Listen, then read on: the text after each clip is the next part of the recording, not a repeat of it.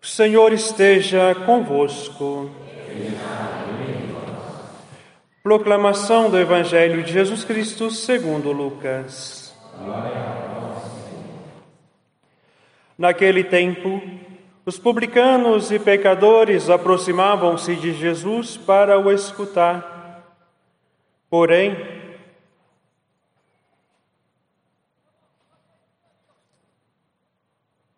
Porém, os mestres da lei criticavam Jesus. Este homem acolhe os pecadores e faz refeições, refeição com eles. Então Jesus contou-lhe esta parábola. Um homem tinha dois filhos. O filho mais novo disse ao pai: Pai, dai-me a parte da herança que me cabe. E o pai dividiu os bens entre eles. Poucos dias depois, o filho mais novo juntou o que era seu e partiu para um lugar distante.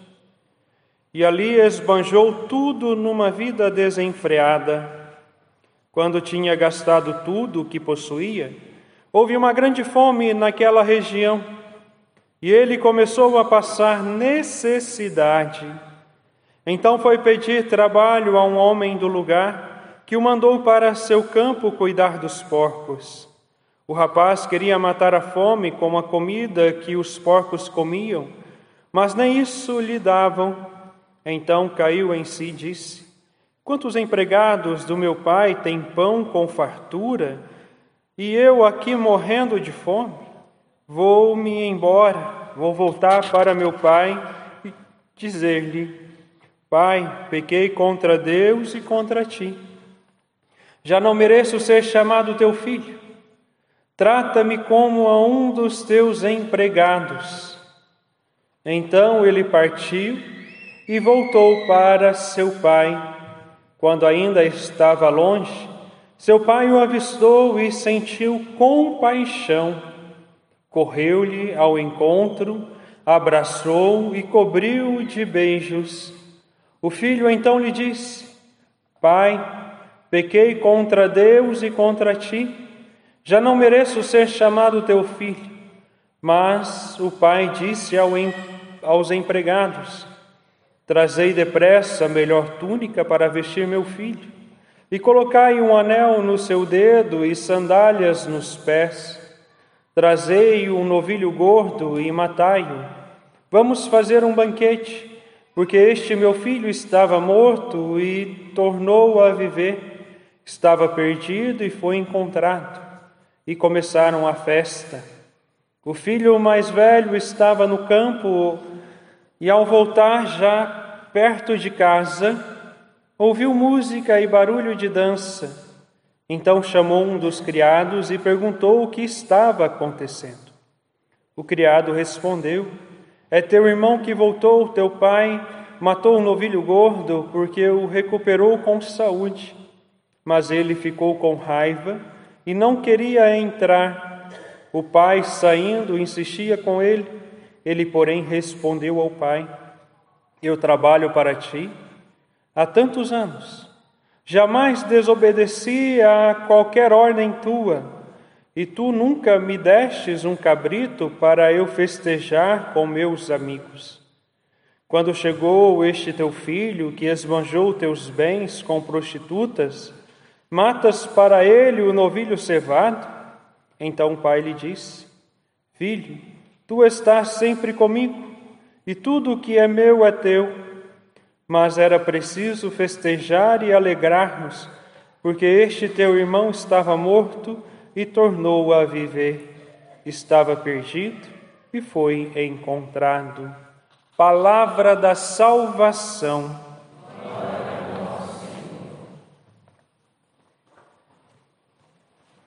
Meus amados irmãos, irmãs, diante da liturgia da palavra de hoje, nós somos levados a questionar a nossa vivência cristã.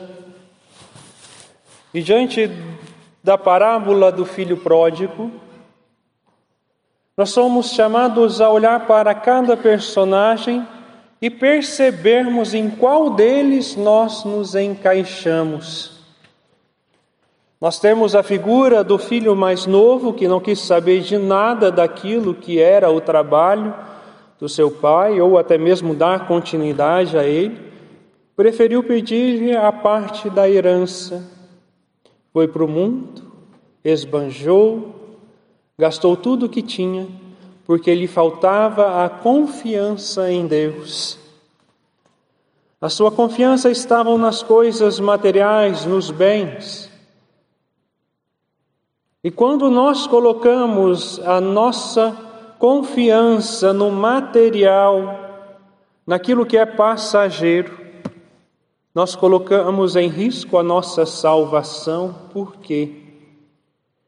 Porque deixamos Deus de lado. Quando nós deixamos Deus de lado, nós vamos abrindo a nossa realidade para, ou seja, nós vamos nos abrindo e buscando o erro e o pecado. Deixamos de viver uma vida justa, uma vida honesta, uma vida de pureza. Assim como o filho mais novo, nós vamos gastar e esbanjar com aquilo que nos traz prazer momentâneo, achando que isso vai nos trazer felicidade. Um grande erro hoje do ser humano é confundir o prazer com felicidade. Seja o prazer carnal em relação à castidade, seja o prazer do comodismo que os bens materiais nos traz, o conforto e tantas outras realidades. Mas nós precisamos entender que vai chegar um momento na nossa vida que aquilo que é material não vai ter mais sentido e ele já não vai mais servir para saciar aquilo que é o vazio do nosso interior. E todos nós trazemos um grande vazio interior. E assim como o filho mais novo, querendo preencher esse vazio com os bens, com prostitutas, com tudo aquilo que é errado, nós vamos chegar ao fundo do poço, assim como muitos já estão. Assim como muitos já estão se perdendo, já não querem mais saber de Deus, levam uma vida de pecado, uma vida de erro e ainda critica aqueles que buscam a fé. Mas também corremos o risco de sermos os filhos mais, o filho mais velho quando o nosso irmão se converte, nós começamos a apontar o dedo pela, pelos erros passados dele. Porque todos nós temos a graça e a chance de se converter mais cedo ou mais tarde. Mas muitas vezes nós agimos também como filho mais velho. Olha, veja, Fulano, né? Quando se conhece a vida passada de alguém, né? veja, o padre Leandro, ele já fumou um. Veja, ele fez isso, ele fez aquilo, só que não percebe que Deus entrou na nossa vida. E nós vamos agindo como crianças, né? porque o irmão mais velho fez o quê? Foi lá chorar. Porque eu estou aqui, eu faço isso, eu faço isso, eu faço isso, isso, isso, e ele fez isso, e você o acolhe. Quantas vezes nós agimos assim? Mas também nós somos chamados a vivermos como Pai, a acolher a ambos, aquele que critica e aquele que converteu-se, e aquele que está aberto à conversão. Por isso nós somos chamados ao testemunho de vida a romper com as situações de erro e de pecado, a rompermos com tudo aquilo que nos afasta de Deus, com todas as realidades de pecado que nos assola, assim como a tibieza, assim como né, a avareza, assim como também né, tantos outros pecados, o orgulho, a soberba, o desejo de querer ter mais, de possuir mais, de passar por cima de tudo e de todos, porque eu só quero prazer, esquecendo-se de Deus. Mas para que nós possamos romper com todas as situações de erro e pecado na nossa vida e vivermos uma vida de santidade, Santo Afonso de Maria de Ligório vai nos ensinar Santo Afonso Maria de Ligório. Ele nos ensina. Os meios para deixar a tibieza são cinco, e aqui no lugar da tibieza podemos colocar também todas as situações de erro e pecado da nossa vida. Portanto, os meios para deixar o erro, voltarmos para Deus, são cinco. E ele diz assim: os meios para deixar a tibieza são cinco: o desejo de perfeição, a decisão de alcançá-lo, a meditação, a comunhão com frequência e a oração. E desta forma nós vamos rompendo com todas as situações de pecado da nossa vida. Primeiro, trazer o desejo do céu, o desejo do paraíso, o desejo de salvação, colocarmos a nossa confiança em Deus. Segundo, tomar uma decisão por Deus, pela vida de santidade, porque enquanto você não decidir-se por uma vida justa, uma vida digna, uma vida de santidade, uma vida em Deus, você está lascado.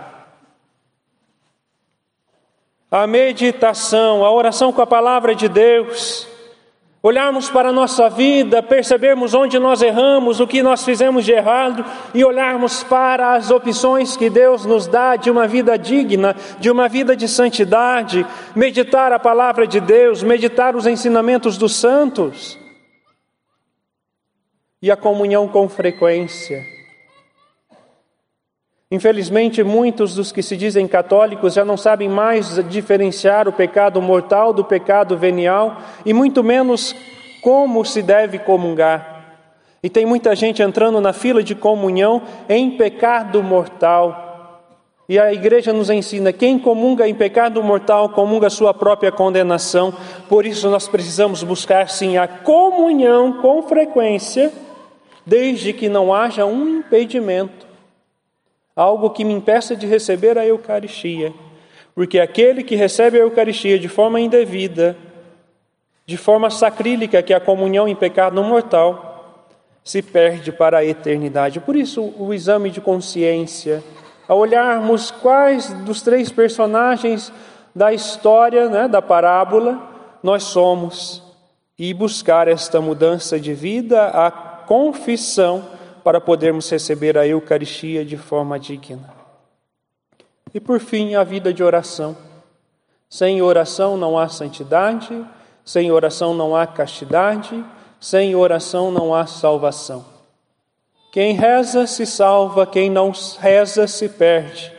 E ai daquele que morrer em pecado mortal, porque será condenado à eternidade. E o menor dos sofrimentos no inferno nem se compara ao maior dos sofrimentos nesta terra. Por isso, nós precisamos buscar os cinco meios para rompermos com a tibieza e toda forma de pecado: o desejo de perfeição, de santidade, de irmos para o céu, desejar o paraíso, a decisão de, de alcançá-la, de alcançar esta perfeição, de alcançar a salvação, de alcançar a santidade a meditação, a comunhão com frequência e a vida de oração.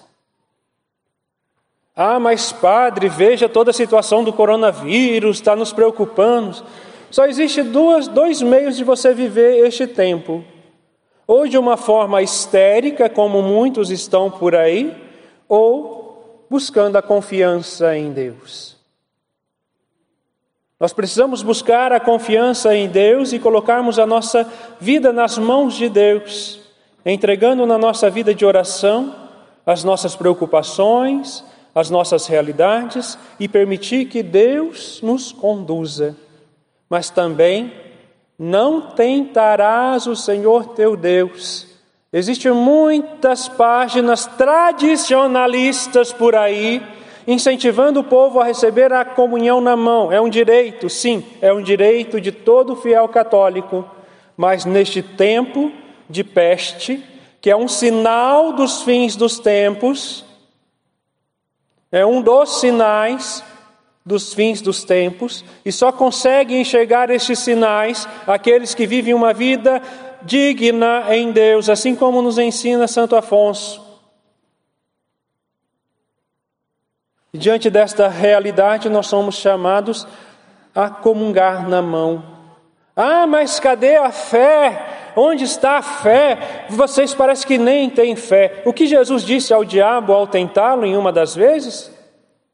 Não tentarás o Senhor teu Deus. E eu, vi, eu vejo isso como uma tentação a Deus. Os judeus têm mais de 300 né, preceitos para seguirem.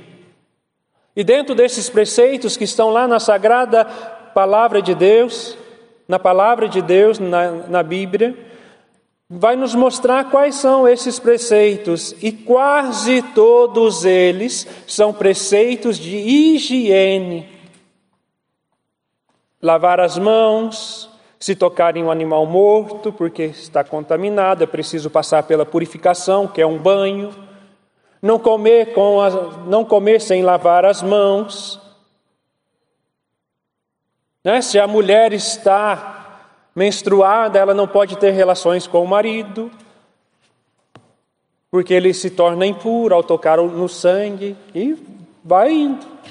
Até nisso Deus foi sábio, ou seja, Deus é sábio, né? O ser humano que é muito burro. Veja, até nisso Deus pensou, naquela época, deserto. Leis que levam à higiene pessoal. E por que agora nós vamos ficar criticando as normas que estão vindo por causa dessa realidade? E nós brasileiros precisamos aprender muito com este vírus que está vindo aí a questão da higiene. Lavar as mãos, álcool gel, né? não abraçar, se for espirrar, né? espirrar com jeito para não. Porque o negócio está ficando sério. Eventos com mais de 500 pessoas já foram cancelados. Espero que isso seja por um pequeno tempo. Mas há um risco de todas as realidades serem fechadas, inclusive a igreja por causa desta praga. Então é tempo de conversão, é tempo de se voltar para Deus, desejar a santidade, a perfeição de vida, a decisão de alcançar a salvação, de alcançar a santidade, de alcançar né, a perfeição, a meditação com a palavra de Deus, os ensinamentos dos santos, a comunhão com frequência e a oração, e desta forma nós iremos alcançar a salvação. Por isso a nossa confiança precisa estar em Deus. E nós precisamos aprender né, a cantarmos, assim como nós cantávamos nos grupos de oração. Eu quero estar em tuas mãos, ó Pai. Eu quero depender de ti. Eu quero estar em tuas mãos, ó Pai. Eu quero depender de ti. Eu quero cantar, cantar no Espírito. Eu quero depender de Ti. Eu quero louvar, louvar no Espírito. A sequência eu não sei, se é para passar vergonha que nós passamos juntos, mas é isto. A nossa confiança precisa estar em Deus. O desejo de perfeição, o desejo de santidade e a decisão eu preciso desejar e querer para que eu possa alcançar a perfeição que Deus exige de nós. Louvado seja o nosso Senhor Jesus Cristo.